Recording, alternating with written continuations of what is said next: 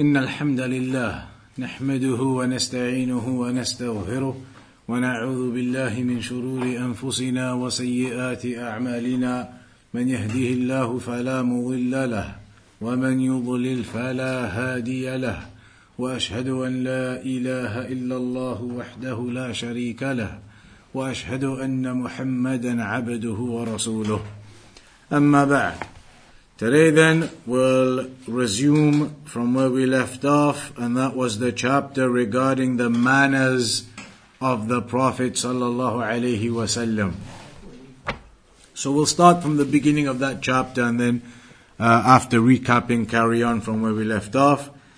The beginning of the chapter had mentioned كان رسول الله صلى الله عليه وسلم أشجع الناس that the Prophet sallallahu alaihi wasallam was from the most courageous of the people. He was from the most courageous of the people. قال علي بن ابي طالب رضي الله عنه كنا اذا احمر الباس ولقي القوم القوم اتقينا برسول الله صلى الله عليه وسلم he said that when the battle would become fierce, when the battle would become fierce, and the people encountered the enemy, we would find shelter in the messenger or with the messenger of Allah sallallahu alayhi wasallam. And it is mentioned that his courage is something that is well known. The courage of the Prophet ﷺ was well known. He stood alone against his people in Mecca who were idol worshippers. That's an example clearly. In the early stages of Islam, there were very few Muslims. And yet the Prophet ﷺ in the face of all of the opposition, all of the mushrikun, the idol worshippers from his own family members, his uncles. He stood firm and stood courageous upon al-Islam and then calling to Islam. Even though they were constantly threatening to banish him, to kill him, and it got to a level where the first hijrah ended up occurring where the Prophet ﷺ told some of his companions to head out, to leave Mecca because the oppression of the kuffar was so great, to leave out and go to Habasha, where it was known that there was a just ruler, the Najashi. And it's mentioned also, he stood alone in front of his enemies on many occasions, such as in the season of Hajj and other examples. So all of this is a proof of the courage of the Prophet and that he had absolute trust and reliance in Allah subhanahu wa ta'ala. That's because courage is based upon your trust in Allah, your reliance and your dependence and your trust in Allah your iman in Allah, the stronger that is, then your ability in courage occurs. The more your courage will be, the more you have of that iman and trust in Allah. As for a person who is weak in his iman and trust and dependence in Allah, then what type of courage is that person going to have? So this is because courage is based on trust in Allah, reliance upon Allah, belief in Him and believing in His promise, having belief in the promise of Allah, and that Allah subhanahu wa ta'ala gives victory to the believers and gives victory to the righteous. And when he migrated to Medina, then after that the wars began. There were wars that occurred after the migration to Medina and they were between the Muslims and the pagans, the mushrikun.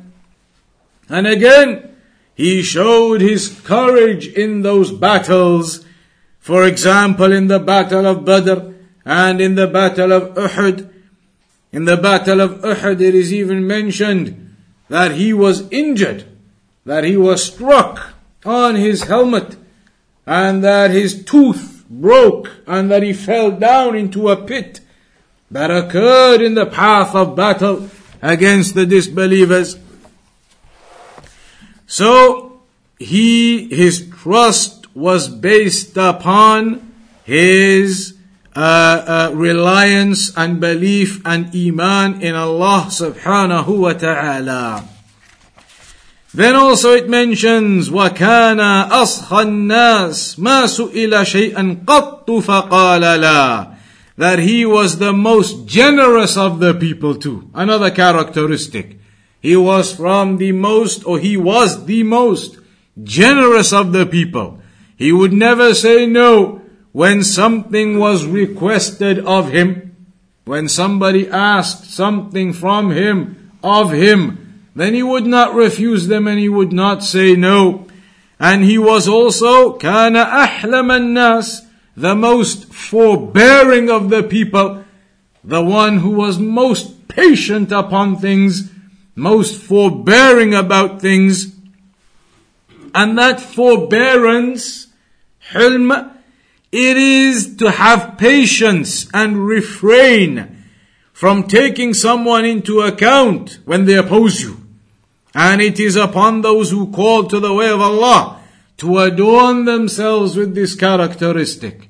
Meaning those who are involved in da'wah, then they need to have this characteristic of forbearance, being patient with the people, not losing it with the people, being patient upon what they do, how they do. If you are calling to Allah subhanahu wa ta'ala, then you need to call the people with your mannerisms and etiquettes too. Not just what you say to them, but how you behave with them. So the da'i or the people involved in da'wah, then they need to have this characteristic of forbearance, of patience in the path of da'wah. Then it also mentions كان أشد حياء من العذراء في خدرها لا يثبت بصره في وجه أحد that he was shyer, shyer, more shy than a virgin in seclusion. He never stared anyone in the face. And that example of a virgin in seclusion is a proverb used by the Arabs to describe shyness. Because it is expected of a girl who is a virgin that she be shy that this would be her characteristic. But as, so as the young girl reaches adolescence, she becomes shy, such that she avoids her father and her brothers and remains alone in her room. This is something which may occur. And the Prophet ﷺ said, Al-haya'u la ya'ti illa bi Shyness does not bring anything except goodness. Shyness brings goodness. The only exception that the scholars sometimes mention is when seeking knowledge. When seeking knowledge, you should not allow your shyness to prevent you from seeking knowledge. You should not allow shyness to stop you from asking questions. Aisha radiallahu anha, she praised the women of the Ansar, saying, how good they are because they don't let their shyness prevent them from learning about their religion. Normally, shyness, as we see here, it is good to have that shyness in your character, but not when it comes to seeking knowledge, meaning don't allow shyness to prevent you from seeking knowledge and asking. Aisha radiallahu anha said, نعم نساء الأنصار how good are the women of the Ansar? لم يكن يمنعهن حياؤهن من أن يسألن عن أمور دينهن.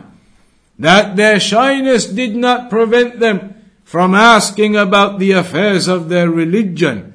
Their shyness would not prevent them. So they would go and ask about the affairs of ibadah, about the affairs of worship. They would go and ask about the period and the menstrual blood and it gets on your clothes and how to wash it and these things, they would go and ask and they would find out.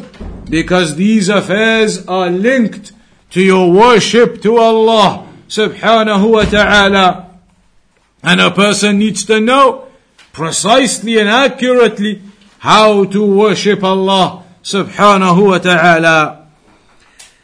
And then it mentions كان لا ينتقم لنفسه another characteristic now that he never ever used to seek revenge for himself it was never about getting revenge for something somebody had done to him it was never about revenge for himself ولا يغضب لها and he would never get angry because of himself, that somebody's done something to him personally. He wouldn't seek revenge for personal reasons or get angry for personal reasons. Somebody's done something to him specifically. He would not seek revenge on those types of affairs, nor would he get angry on those affairs.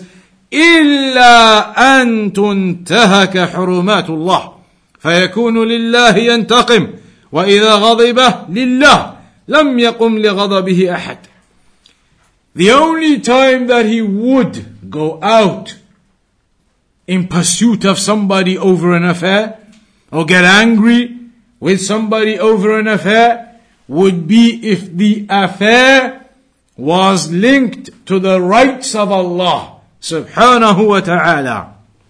If the rights of Allah were violated, then he would seek revenge for the sake of Allah. But if his own rights were violated, then he would not go out seeking revenge or be angered for his own personal rights. But the rights of Allah, if they were violated, then he would go to seek the revenge for the sake of Allah and to deal with those matters for the sake of Allah. And so if he got angry for the sake of Allah, because something has been violated of the rights of Allah, then it's mentioned nobody could intercede with him. Nobody could say anything to him then in those situations. If he became angry because the rights of Allah have been violated. والقريب والبعيد والقوي والضعيف عنده في الحق واحد and another one of his characteristics, that relatives and strangers, the strong and the weak, no matter who you were, everybody was equal to the Prophet ﷺ in regards to their rights. Everybody was equal to the Prophet ﷺ in regards to their rights. It's even mentioned in some of the narrations how when some of the Jews used to get into an argument with some of the Muslims, the Jews would say, we'll go to get someone to judge in this dispute between us, we'll go to the Prophet, your Prophet Muhammad. The Jew would say that.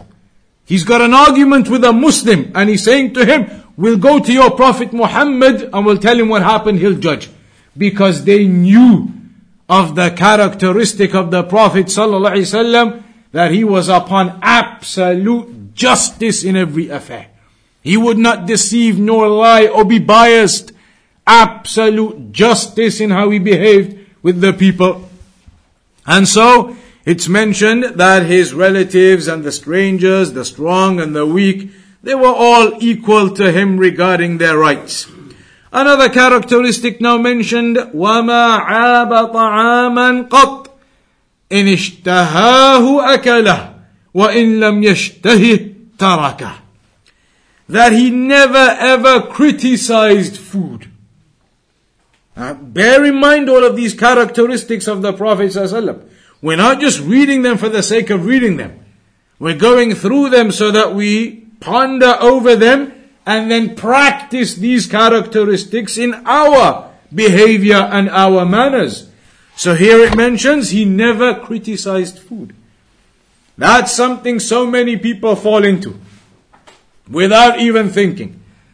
That you sit there and you say that that wasn't good, that was this, that was that. I didn't like this, I didn't like that. This was too much of this, it was too much of that, that was horrible, that was this. How often people do that when they talk about food? And the Prophet ﷺ never criticized food. If he liked it, he ate it. And if he didn't want it, he would just leave it.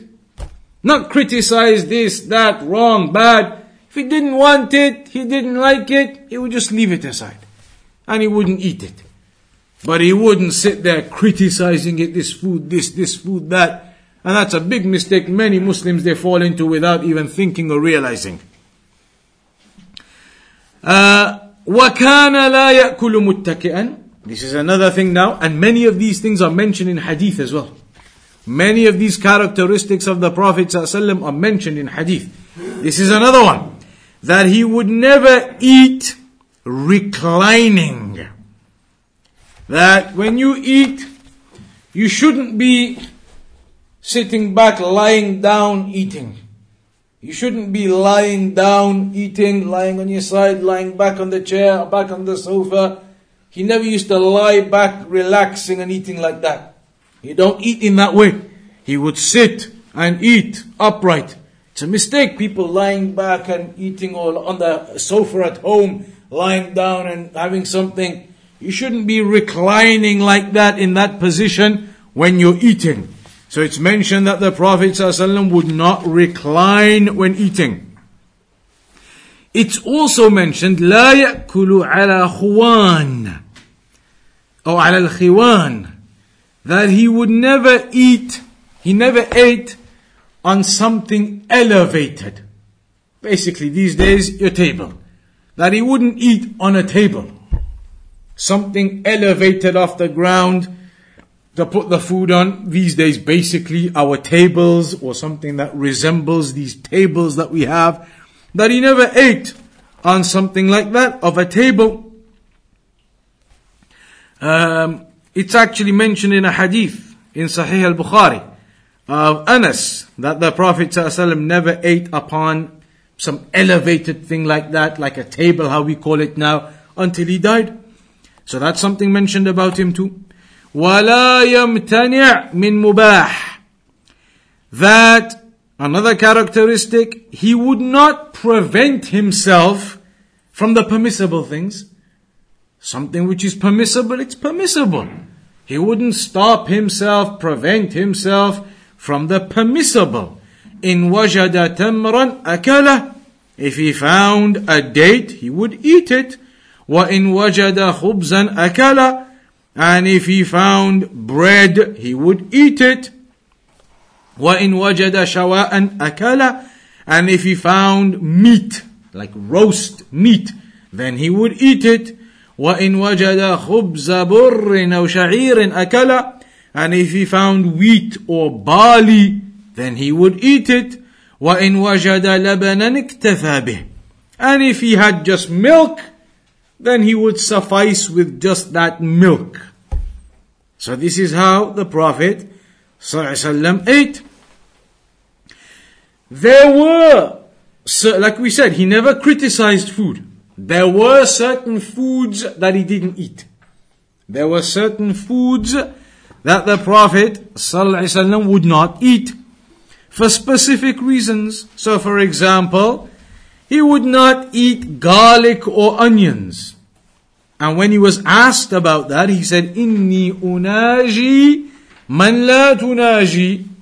That indeed I converse or call upon with those who you do not converse or call upon.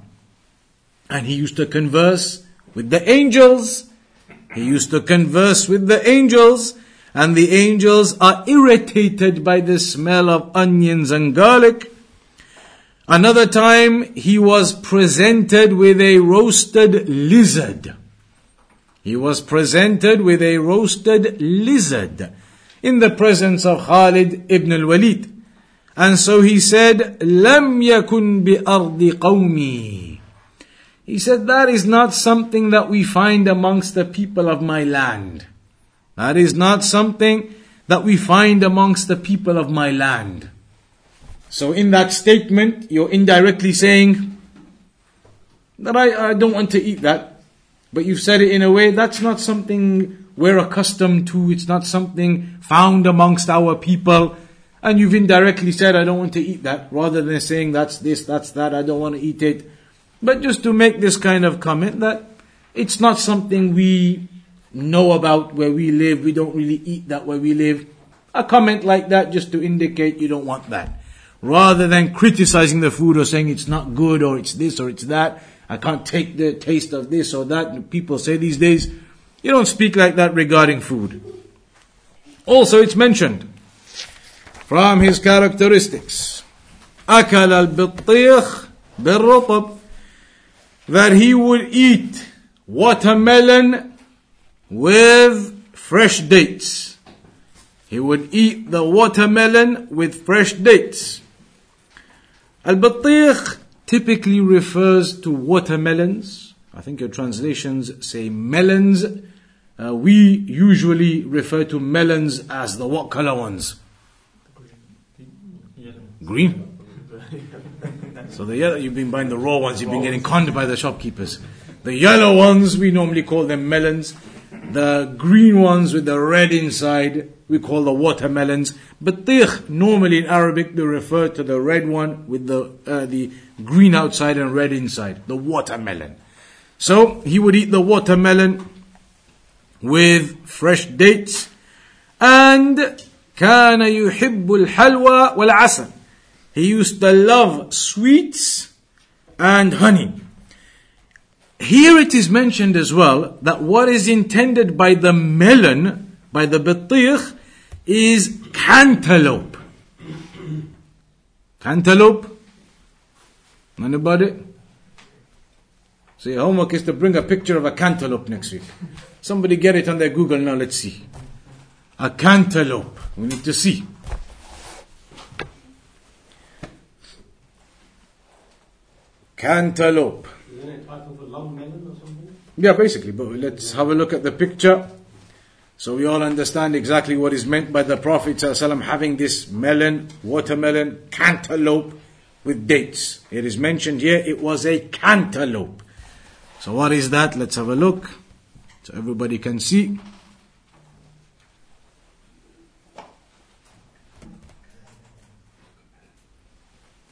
Picture of a cantaloupe. Uh huh. Anybody else? Everybody got the same pictures. So, everybody seen that now? Check your phones afterwards, the cantaloupe. That it is referring to the cantaloupe. That is what the Prophet sallallahu alaihi wasallam used to have with the fresh dates. And the, uh, it's mentioned here that it's not the normal batikh that the Arabs refer to typically these days, which is the green one with the red inside. So it's highlighted in the notes here that it's the cantaloupe, not the normal watermelon. So make a note of that. It is the cantaloupe, not the normal watermelon. Uh, and it is not the small sweet cantaloupe either. In those days, the cantaloupes, is that how you pronounce it? The cantaloupes were bigger and bitter. So he ate them with dates, so the sweetness of the fresh dates would contrast with the bitterness of that melon type of thing, the cantaloupe that he would eat in those days as it's mentioned. Then, قال أبو هريرة أبو هريرة رضي الله عنه said خرج رسول الله صلى الله عليه وسلم من الدنيا ولم يشبع من خبز الشعير that the messenger of Allah صلى الله عليه وسلم left this world died without satisfying his hunger even with barley bread without satisfying his hunger even with barley bread and this was due to the fact that the Prophet ﷺ distanced himself from the luxuries of the world. Not because he didn't have it. That was available, he could eat that. But he wasn't bothered with those affairs and the food and filling your stomach and he wasn't bothered with those affairs. Because Allah, as we mentioned last time, gave him the choice to either be a prophet king or a messenger slave of Allah. It's mentioned that Abu Hurairah radiallahu anhu said, جلس جبريل إلى النبي صلى الله عليه وسلم فنظر إلى السماء فإذا ملك ينزل فقال جبريل إن هذا الملك ما نزل منذ يوم خلق قبل ساعة فلما نزل قال يا محمد أرسلني إليك ربك قال أفملكا نبيا يجعلك أو عبدا رسولا؟ أفملكا نبيا يجعلك أو عبدا رسولا؟ قال جبريل تواضع لربك يا محمد قال بل عبدا رسولا It's mentioned that Jibreel was sat with the Prophet ﷺ and looked at the sky. And he saw an angel coming down. Jibreel said, This angel has not come down ever since he was created up until now. So when he came down, this angel, said to Muhammad, O Muhammad, your Lord has sent me to you and he asks, Shall he make you a prophet king or a messenger slave? Jibreel said, Be humble before your Lord, O Muhammad. And the Prophet said, A messenger slave. So great amounts of wealth and food would come to him. But he would give it away in the cause of Allah subhanahu wa ta'ala. Then it's also mentioned وكان يأتي على آل محمد الشهر والشهران لا يوقد في بيت من بيوته نار وكان قوتهم التمر والماء that sometimes a month or two would pass by and not a fire would be lit in any of the households of the Prophet Muhammad sallallahu alayhi wasallam, meaning no fire was ever lit in their homes, they weren't cooking any food. There was no food to cook. That's the meaning of no fire was ever lit in their homes for two months. No cooked food for two months. And their food was just dates and water. Nothing to cook. No meat, no nothing. Dates and water. So the Prophet Wasallam gave his wives a choice between the worldly pleasures or Allah and His Messenger. All of them chose Allah and His Messenger. Thus, his wives were patient with his uh, ascetic lifestyle just as he was patient. So all of them, the wives of the Prophet similarly upon that humble lifestyle, absolute modest and humble lifestyle just as the Prophet sallallahu was upon. يأكل الهدية ولا يأكل الصدقة ويكافئ على الهدية that he would eat food that he was given as a gift. He would eat the food he was given as a gift, but he would never eat from charity food. He would eat food given to him as a gift, but he wouldn't eat from charity. When he was given a gift, he would also give something back in return. If given a gift, he would also reply with a gift to that person or people. لا يتأنق في مأكل ولا ملبس. From the characteristics of the Prophet also, he would not wear luxurious garments or eat luxurious food. He would not eat luxurious food or luxurious garments. So nowadays again the people need to have a think about these things.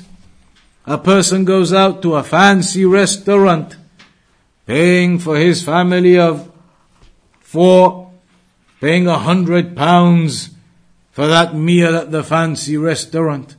A hundred pounds 80 pounds, 120 pounds for a meal at a fancy restaurant.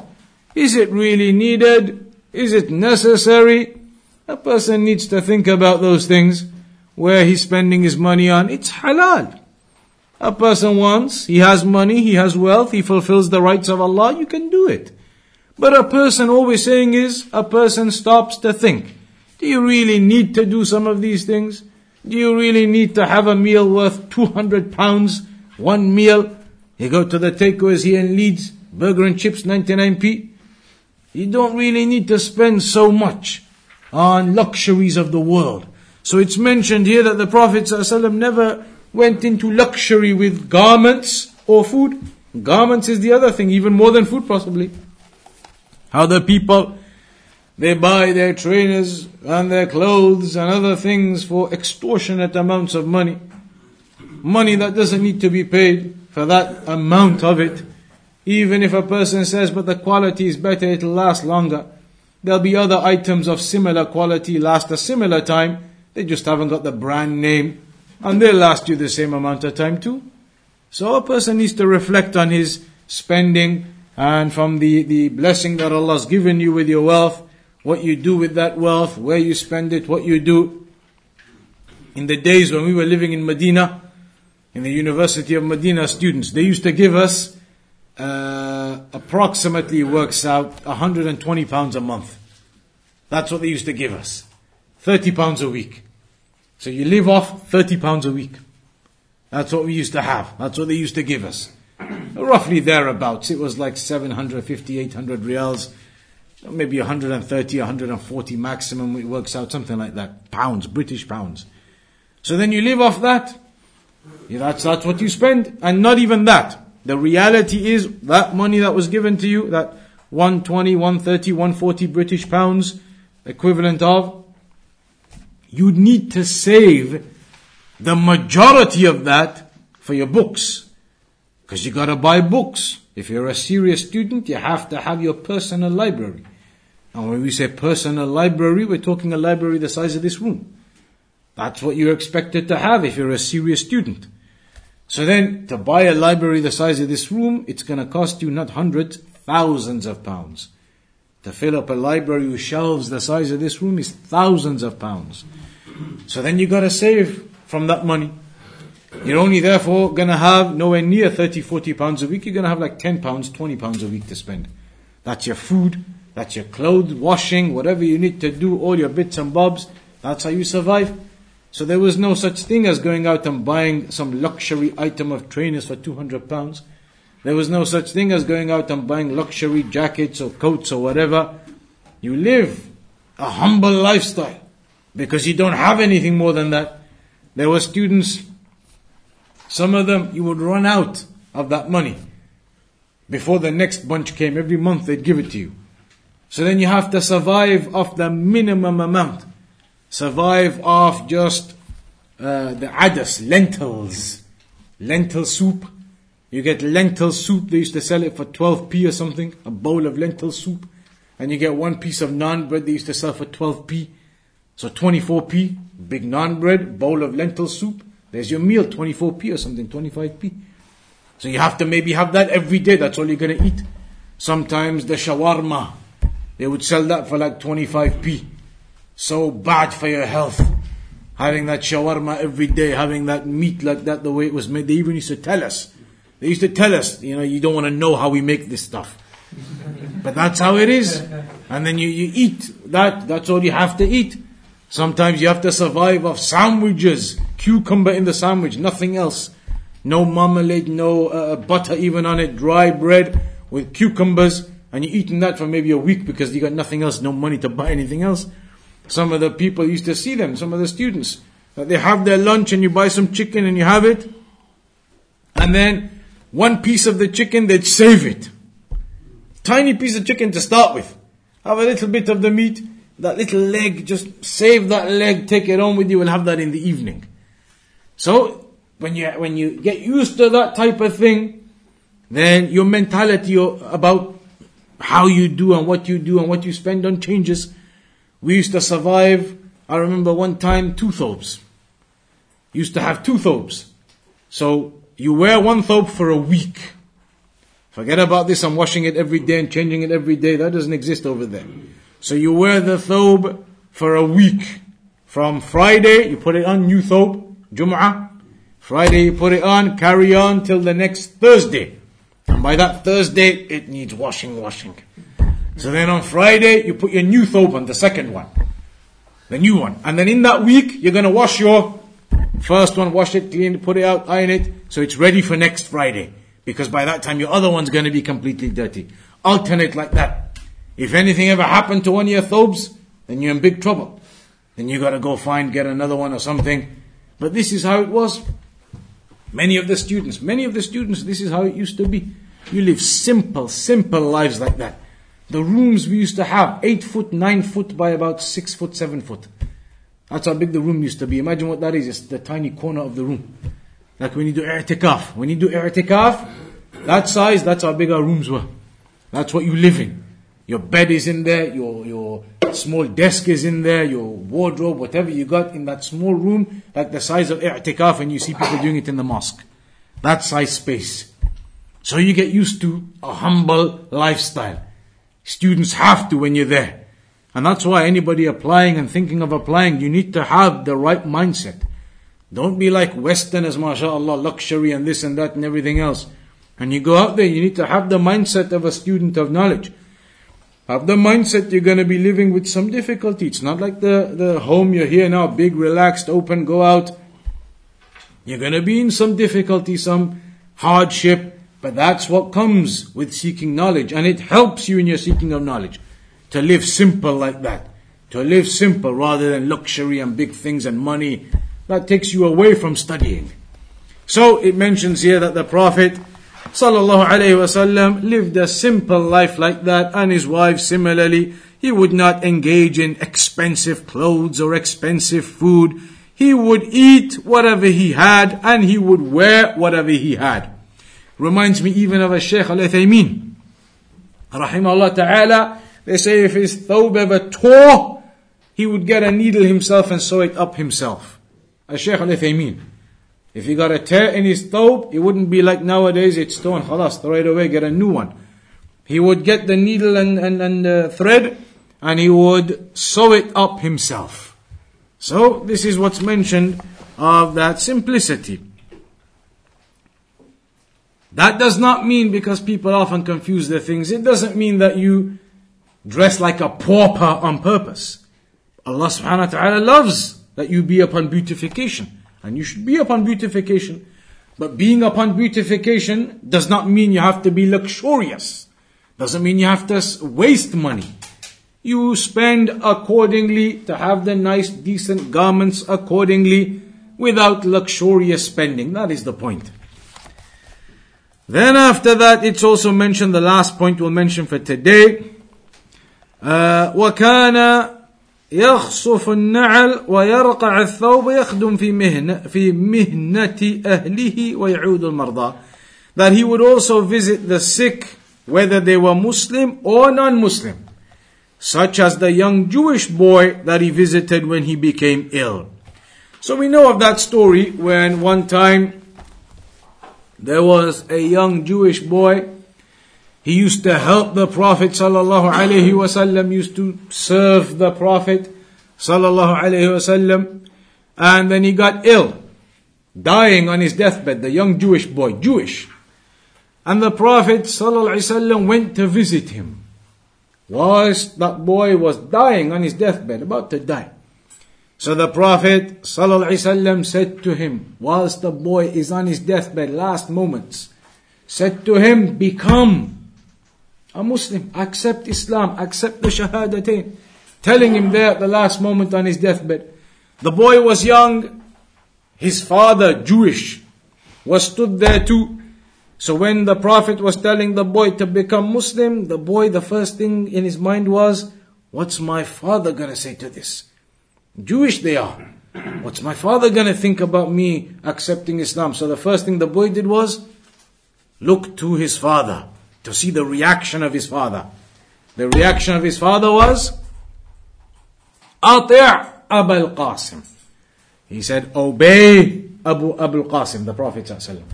And so the boy accepted Islam and died upon Islam. And so the Prophet said, Alhamdulillah, by the one uh, by Allah who saved you via me, that you accepted the Shahada and died upon Islam.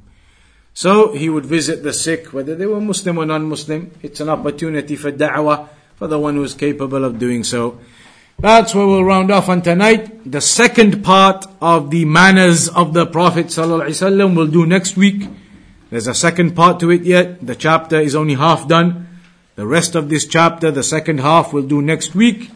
Uh, to finish off the manners of the Prophet sallallahu alaihi wasallam. Any questions or anything there before we round off then? Ustad, uh, did you say uh, batikh is not watermelon? Sorry? The, the batikh is not Yeah, so what we're saying is the batikh in the language these days, if you say batikh, typically it refers to the watermelon. The watermelon, green outside, red inside. That's the normal usage of it. That's what we said first. But then, it highlights in the notes of Shaykh Muhammad al-Aqil, that actually what's meant at the time of the Prophet in these narrations about the batikh is the cantaloupe.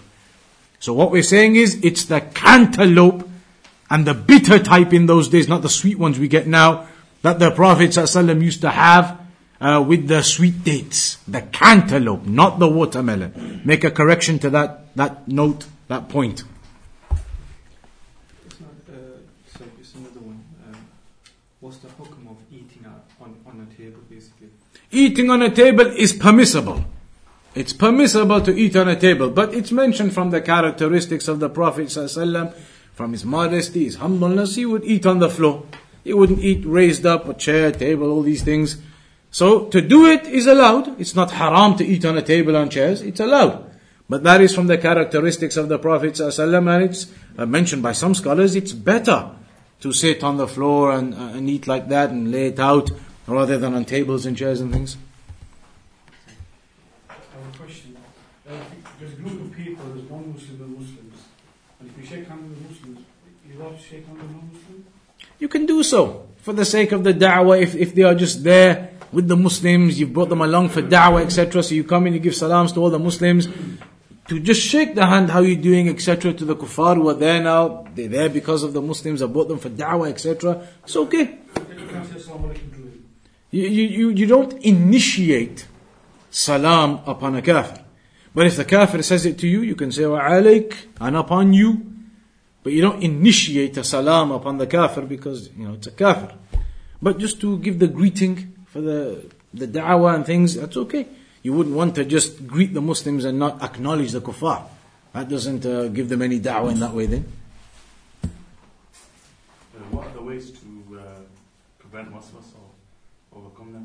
Waswasa, the whisperings of shaitan, what are the ways to prevent it? One of the biggest ways to prevent it is to cover it up by using your time with something else. And what is the something else? The dhikr of Allah. The more a person does the dhikr of Allah subhanahu wa ta'ala, du'as in the morning, in the evening, there are so many du'as, the, the fortress of the Muslim. Check how many different du'as there are you're supposed to do in the morning after the prayers in the evening. If a person stuck by all of those du'as every day, that would knock out a large proportion of whisperings. Whisperings when you're not doing any dhikr, you're not doing nothing, no Quran, no du'as, no nothing. Then all that's left is what? Empty space for the shaitan to come and do what he wants. So fill that space with remembrance of Allah regularly throughout the day. It stops any spare space for the shaitan to come in. So we'll round off on that then. We'll carry on next week at 7 p.m. inshaAllah ta'ala.